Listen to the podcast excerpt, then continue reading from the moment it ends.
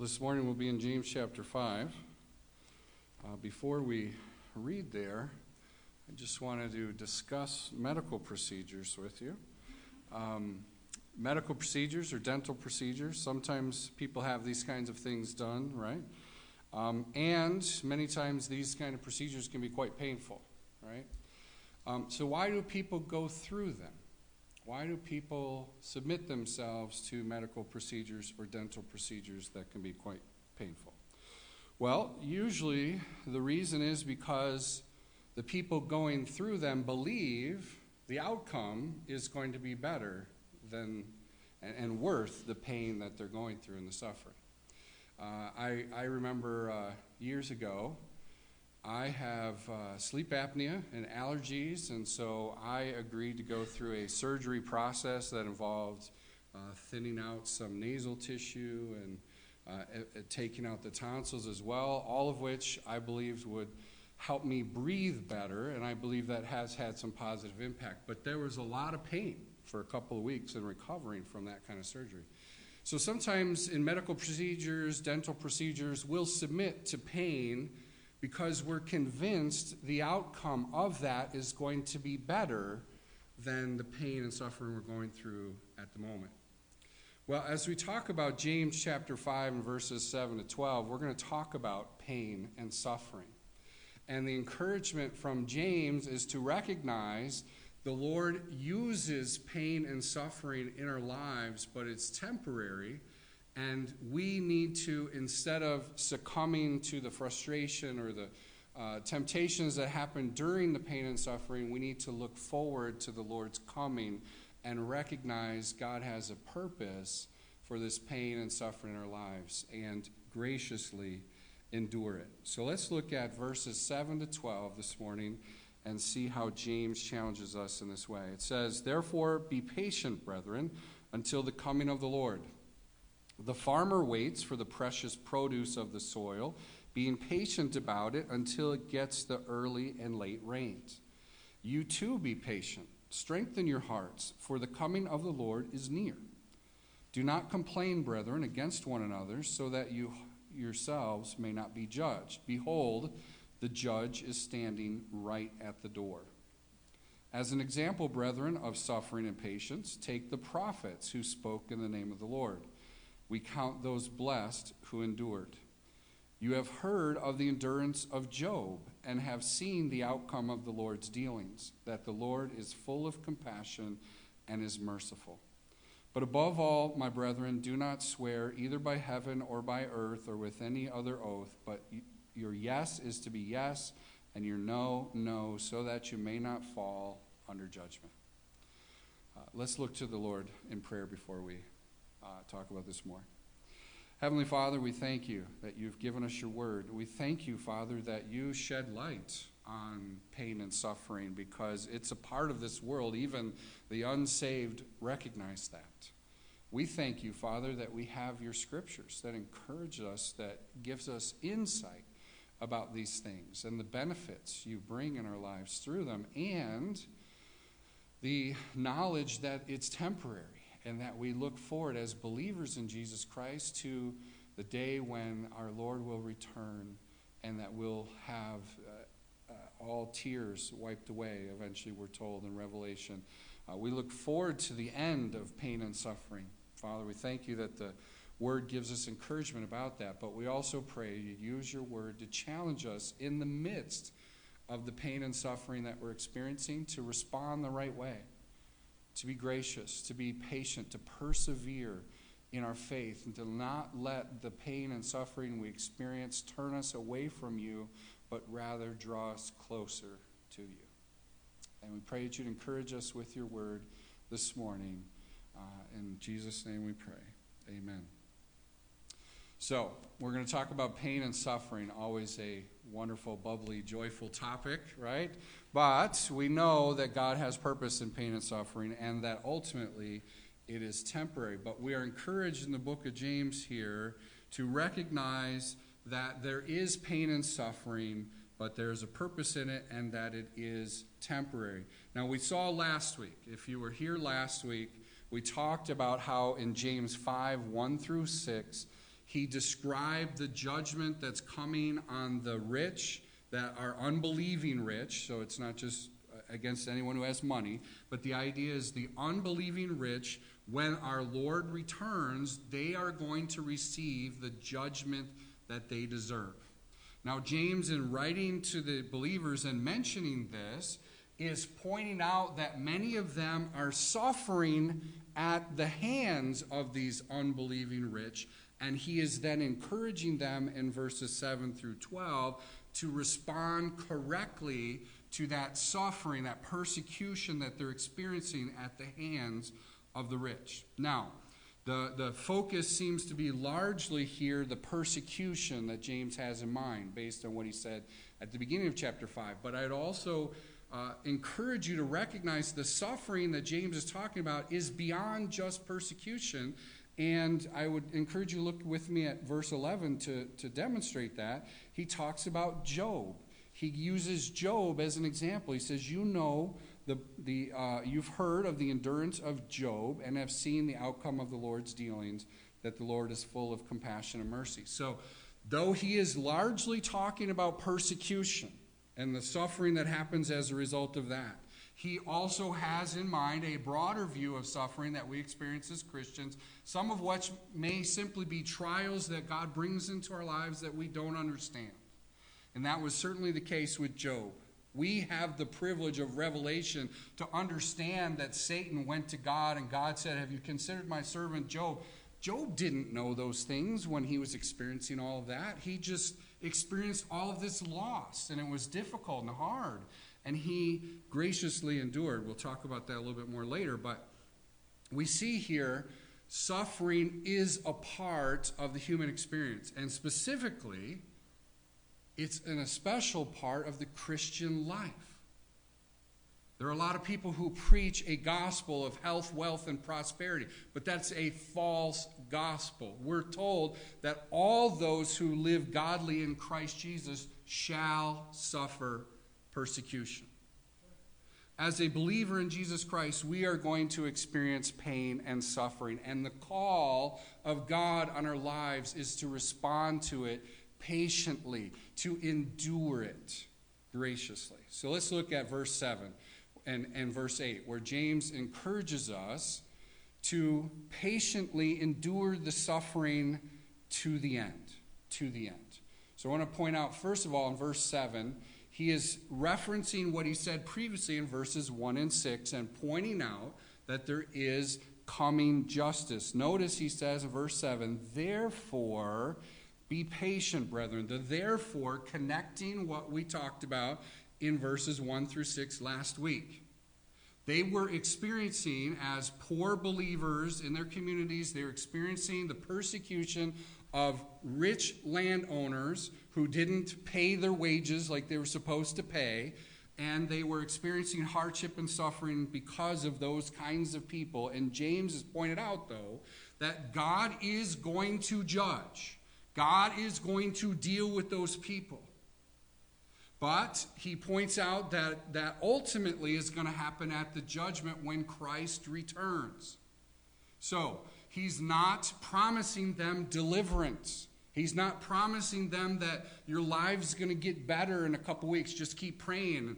Um, and they should pray. I mean, God does sometimes change people's hearts, but ultimately, James is anchoring their focus on the coming of Christ. That's what we ultimately need to look to for the resolution and for what we strive to endure is until the end when Christ returns for his children. James is encouraging them to continue because they can have confidence that justice is coming. Are, are you like me and sometimes you watch the news and you get frustrated about the resolution of things? Sometimes the police manage to catch the right person, and they go through the justice system, and they either get a very light sentence or they get off because of some technicality, right? Or in cases we have we have some cases where laws are made that are too too light or easy on people or they make legal things that should be legal right don't you many times as a believer in jesus christ watch the news and get frustrated with what you see at the injustice in the world. It's there. It's, it's there. It happens because there is sin in this world. And the encouragement from the book of James, God's encouragement to us, is that when Christ returns, he will judge the earth. He will resolve the matters that are unresolved. He will bring justice. But if we're expecting all of that to be resolved in this life now, we're going to be very frustrated and discouraged and overwhelmed. James says justice is coming. We need to look to the Lord and be faithful to continue patiently until the end. He also encourages them, uh, and, and we're encouraged that he's focused on the Christian audience here. He had been talking in verses 1 through 6 to the unbelieving rich. In verse 1, he says, Come now, you rich. And we talked about that last week about how that is a focus on the unbelieving rich. But he makes clear throughout this passage in verse 7 and uh, multiple other verses, he says, brethren.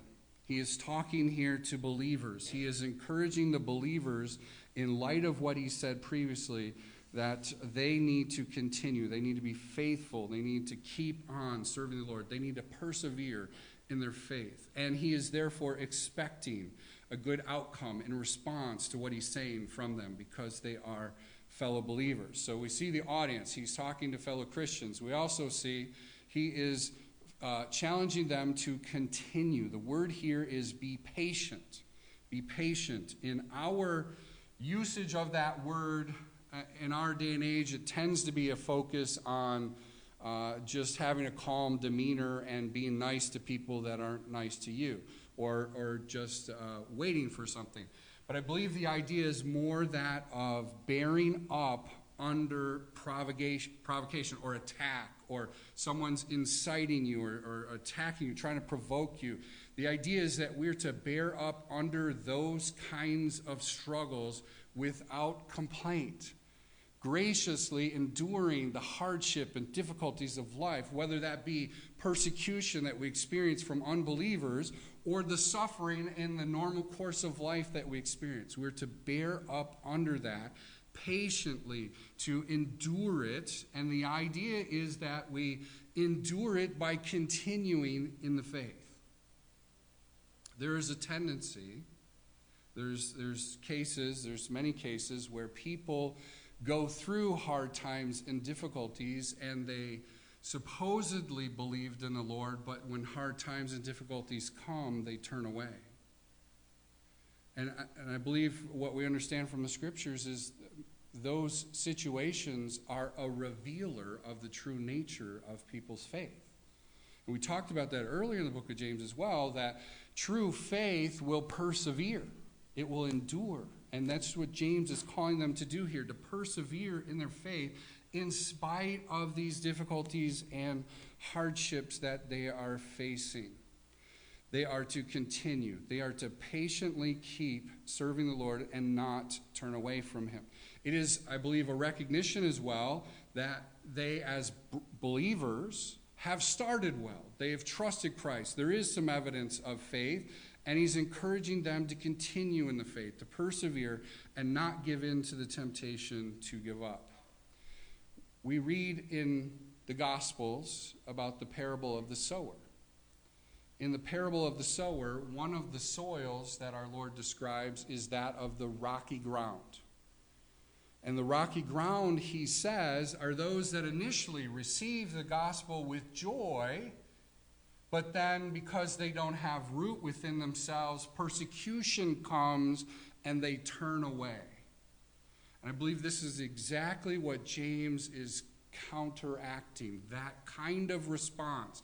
Those that, in the midst of persecution and difficulty, turn away, ultimately revealing they weren't genuine believers. But James is encouraging them as believers to continue to keep serving the Lord, to not turn away in spite of that hardship and that difficulty that they are experiencing.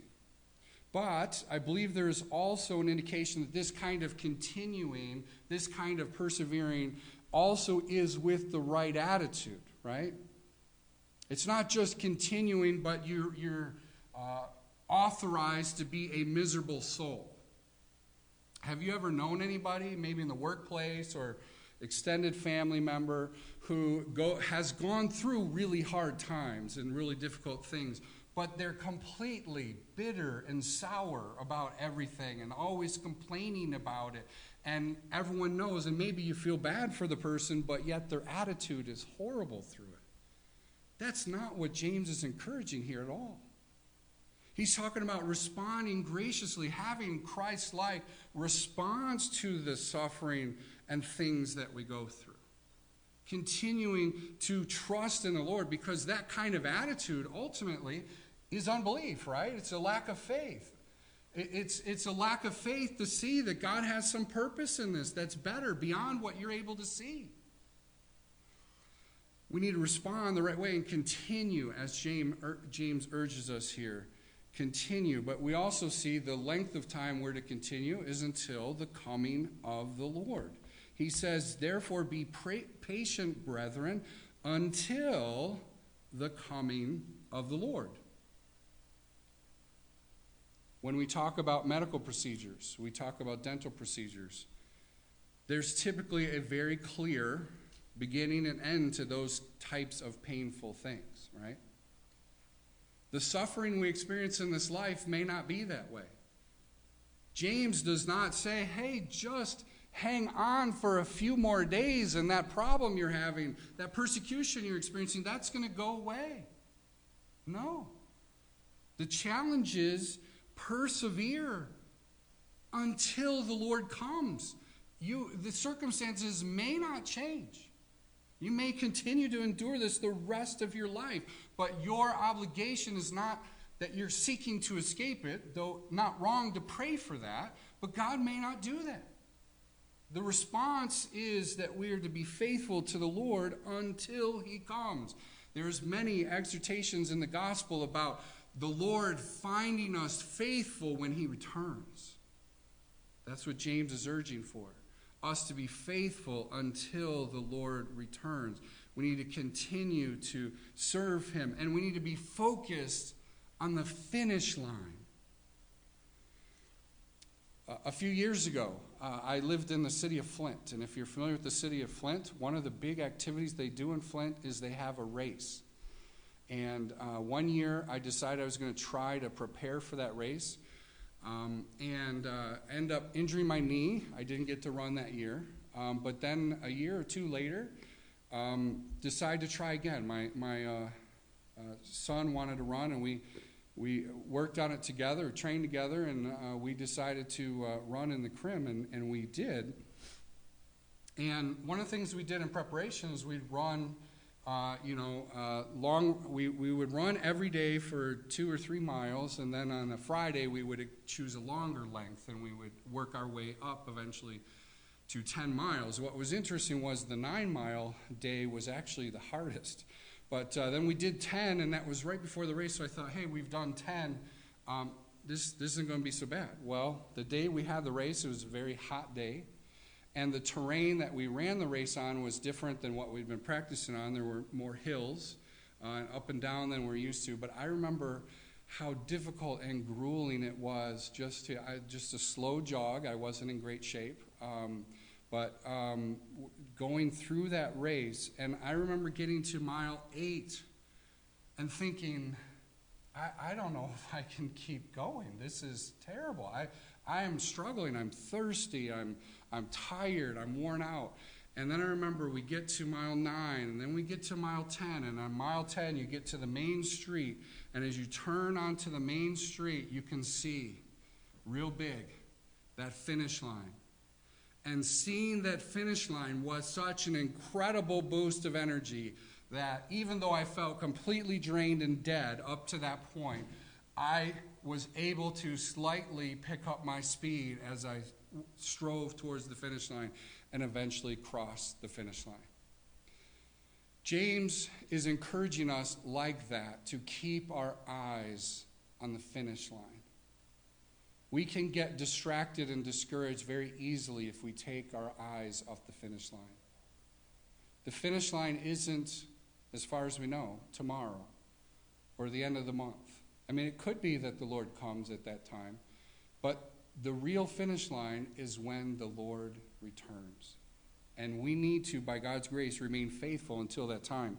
James uses also here a comparison. He uses a comparison of farming to challenge them as well to uh, continue. He says, Be patient about it. Or, I'm sorry, he says, The farmer waits for the precious produce of the soil, being patient about it until it gets the early and the late rain. So he uses a comparison here of a farmer.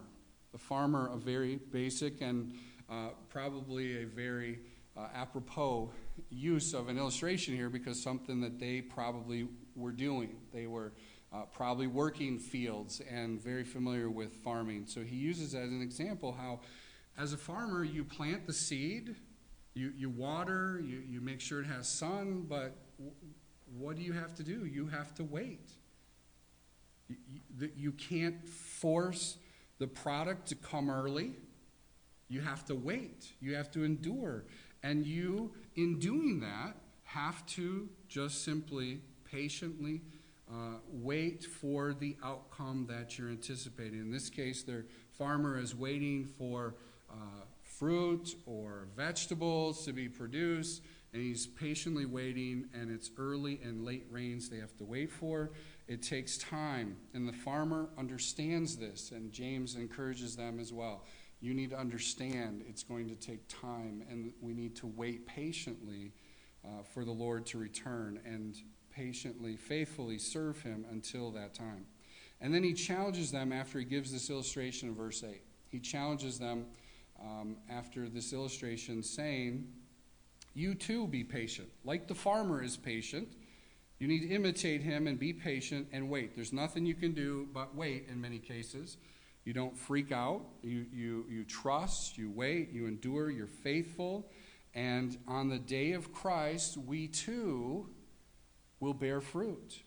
So, what's the activity that he says here that they should do in the meantime? They should patiently wait. They should also strengthen their hearts. They should strengthen their hearts. Now, in our American culture, I think we have confused the idea of what a heart means. So, I'll just give an example. Uh, we use a heart to talk about things like uh, feelings of, of love and affection. Um, but I believe the heart in biblical terminology uh, isn't uh, gushy feelings of love, um, though feelings do come from the heart. The heart is much more than that. I think a better illustration would actually be more of a mission control center, like we see here with NASA. Our heart, from a biblical standpoint, is the center of who we are. It is uh, the place from which our decisions and our desires come from. And when we think about the idea here then of strengthening your hearts, what James is really saying is deepen your determination to serve faithfully until the Lord returns. In light of the evidence of what he's been saying, he's challenging them to respond by deepening their determination to keep on serving the Lord regardless of what happens we also should reflect upon that and think about our motivation and our determination to continue to serve the Lord. And he says here also that the Lord is near. The motivation is that the Lord is near. The wait will soon be over. Now, in one sense, this is hard for us to wrestle with because we look at the book of James and we say, this was written almost 2,000 years ago. How could he say the Lord's return is near when it ended up being 2,000 years? And how do we know if it's going to be tomorrow or if it's going to be 2,000 more years? And the reality is, we don't know. But the idea of the Lord being near is that it's imminent. It could happen at any time.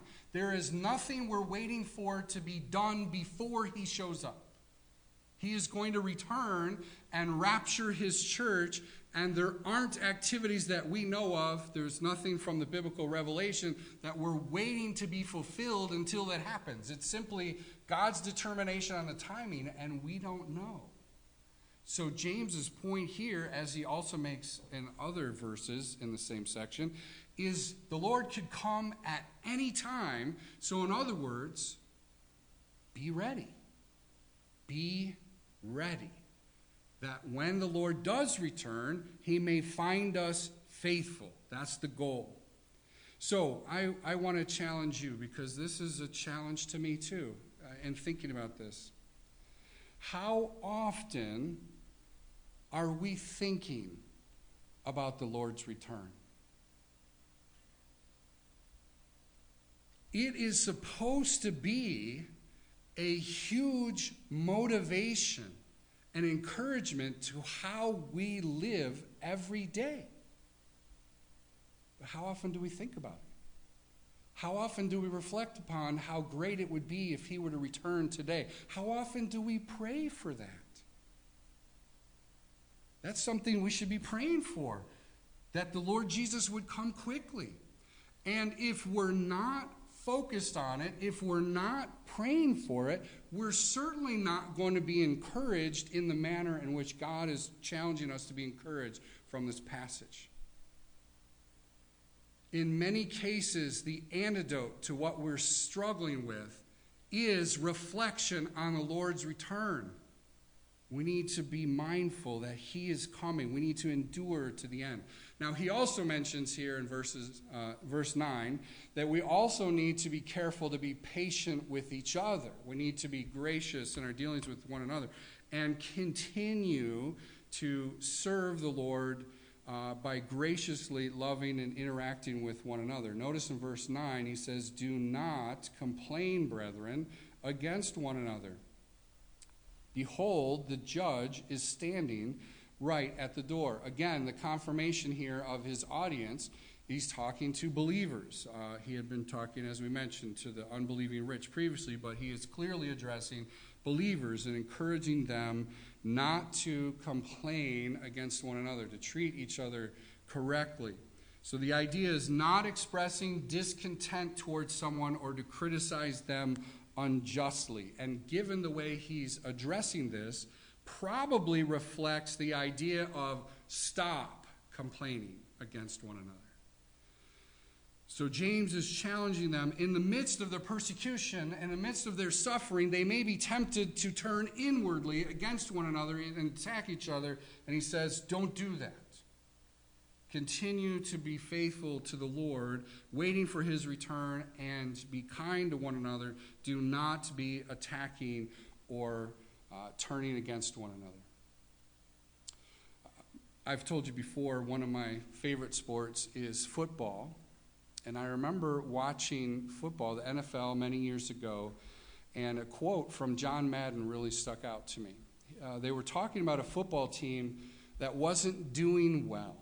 And one of the things they're talking about on that team was all the tension and conflicts that were going on on that team. And what John Madden said at the time was basically winning cures a lot of ills. In other words, they, they were focused on attacking each other and making excuses or fighting over what was causing the problem. If they were to get together and focus on the right things and successfully win, it would solve a lot of the problems that they're experiencing. We as believers need to be careful that we don't, in the midst of pain and suffering and difficulties that we experience, turn against one another and start tearing each other apart. We're part of the same team, or a better explanation actually is we're the same family. We're children of God. We are brothers and sisters in Christ. If you know Christ, you're brothers and sisters. We should love each other and treat each other that way. And therefore, we should also avoid the judgment. Again, notice he says the judge is standing right at the door. Again, the idea is imminent. Our Lord is coming soon. And you don't want to be guilty of attacking your brother or sister and Christ come and have to deal with you about that. You need to remember the Lord is coming and you need to love your brother and sister. In fact, Jesus says this is a hallmark of what it means to be a believer is that you love brothers and sisters in Christ. We are to love one another. We're not to complain and attack one another, But when times are rough, we can tend to turn inward and fight. We need to be careful in times of difficulty and suffering, we don't do that. But that we lovingly encourage one another, as Hebrews talks about. Uh, provoking one another to love and good works. That's what we should be doing with fellow believers, encouraging one another to do what's right and to continue faithfully in spite of the hardships and trials. But James also points out here we need to uh, look at a couple of examples of suffering. He mentions specific examples, and the idea here in verses 10 and 11, he's talking about models of suffering and patience. So he's, the idea of suffering is misery or misfortune that someone endures, or long suffering, patience, just like we're talking in 7 through 8, bearing up under persecution. And he names two groups. He names the prophets, and he names uh, Job as an individual, being the second group I was referring to. But he says in verse 10 As an example, brethren, of suffering and patience, take the prophets who spoke in the name of the Lord we count those blessed who endured. You have heard of the endurance of Job and have seen the outcome of the Lord's dealings, that the Lord is full of compassion and mercy. So, first of all, the prophets, they are the ones who spoke the, the, the word of God. They are the ones in the Old Testament, is what he's talking about. The prophets who received divine revelation from God and they communicated that. Many times, that message was given to kings who were in authority who were going against God's will, and the prophets are calling them to repent or pronouncing judgment upon what they're doing. In fact, if you're going to be here tonight, we'll see one of those kinds of prophets from 1 Kings 13. But uh, the prophets um, had special revelation from God. They communicated that, but that communication was often unpopular. So it brought persecution, it brought suffering, in some cases, it brought death. But the prophets are an example to the readers, to us as believers looking at this years later. It is an example of those who experienced the grace of God and, and believed in the, uh, God's promise of salvation, but yet faced persecution and, and abuse at the hands of unbelievers. And yet they persevered in the faith in the midst of that suffering we're to do the same. We're to do the same. But then he talks here as well about Job. Job, in, in verse 11, he focused on as another model of perseverance in the face of suffering and persecution. In this case, it really is that of suffering. J, uh, Job, we won't, we won't turn there, but I believe many of you are familiar with. Job was a very, very rich man. So here's an example actually an example of a believing rich person. So we just talked last week about the unbelieving rich. Well, Job was a very rich person who was a believer. In fact, God pointed out how he was an example because of his faithfulness, how he hated or eschewed evil. And yet, Satan was given the permission to cause Job trouble. And he took, Satan took the life of his ten children and killed many of his animals, and much of his uh, earthly goods were destroyed. And yet, when you see Job's response to all this, his immediate response, what was it? The Lord gives and the Lord takes away. Blessed be the name of the Lord. What an amazing example of responding faithfully in the face of unprecedented suffering. An incredible example. Now, you may ask if you really know the story. You may ask, was Job really a good example, though? Because as the story goes on, his great friends show up. And I mean, if you read, they do initially listen to him. So we, we give them a hard time as they deserve. Uh, but initially, they did listen to him and spend a lot of time with him. But eventually they start accusing Job. This kind of thing would only happen if you've done wrong. So, what did you do, Job? What's your sin? What, what's, what sin are you hiding? What have you not confessed? That's why this is happening to you. And if, you, if you're familiar with the story, you know that Job's response was that of frustration with his friends, right? He, he responded to them and, and, in some cases called them out for what they're doing to him. Um, he also challenged God in some of his responses, questioning why God would do this to him, why, why this terrible suffering was happening. So, why is he really a good example of what James is talking about? Clearly, he is because James cites him. So I think it's especially helpful and encouraging for us to recognize as believers sometimes we're frustrated, we're discouraged about the suffering and pain that we're going through. But what can we say about Job? Ultimately, he never abandoned his faith in God. He says, I know that in my flesh I shall see God. Job said, Though he slay me, yet will I trust in him. Job is an incredible example of persevering in the faith, though he did struggle with some complaints at times. He is an incredible example of persevering in the faith, and therefore should be a great encouragement to us how we should respond to trials and difficulties. But notice also, I think this little precious nugget about Job is put in there that is important for us to see. He says, You've heard about Job, you've seen here the outcome of the Lord's dealings. That the Lord is full of compassion and is merciful. When you see the beginning of Job's life, you don't immediately think God's merciful. At least that's not how I immediately think of it when he loses 10 children and all that stuff. But the point is about the end of the story. Do you know how the story ends with Job? Job gets more stuff back than he had to begin with. At the end, he has more earthly possessions than he did that were destroyed at that time. And you might say, if you're really familiar with the story, you might say, well, there's one exception to that his children, right? How many children did he have that he lost? Ten. He lost ten children. How many did he get at the end of the story? Ten. But I suggest to you that was double. If they're believers and they're with God, he's got ten more that uh, would, would join him as well. God is gracious. And as we understand the purpose of God, the nature of God, and, experience, and, and thinking about our trials, our suffering, our persecution, we understand the end is better than the beginning or the present. The end is better, so we have to look to the end, to the Lord's coming. That's when ultimately He's going to make it all right.